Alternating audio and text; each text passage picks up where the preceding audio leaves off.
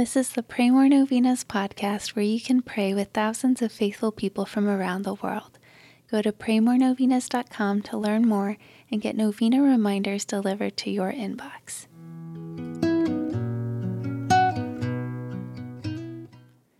Peace be with you. Today, let's pray for all marriages and families that are facing hardships at home. Let's pray for reconciliation and peace for them all. May St. Jude guide them through each day that feels impossible. Don't give up on hope. Here are the prayers for today, day 5. In the name of the Father, and of the Son, and of the Holy Spirit, amen. Most Holy St. Jude, Apostle, Martyr, and friend of Jesus, today I ask that you pray for me and my intentions. State your intentions here.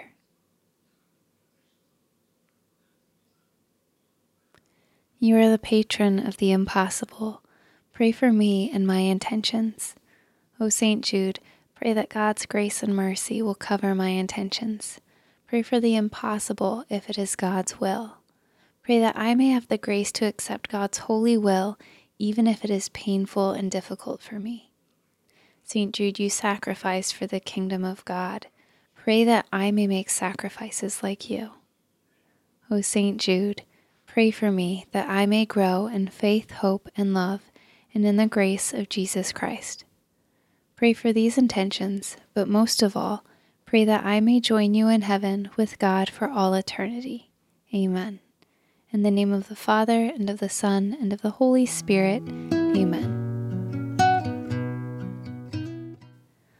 All right, thanks for praying with us. We're praying for you and your intentions. Please consider sharing this novena with your friends and families to help them pray more novenas. God bless you. I'm Annie from PrayMoreNovenas.com. To pray this and other powerful novenas with thousands of faithful people from all around the world, head over to PrayMoreNovenas.com to sign up for your very own novena reminder emails.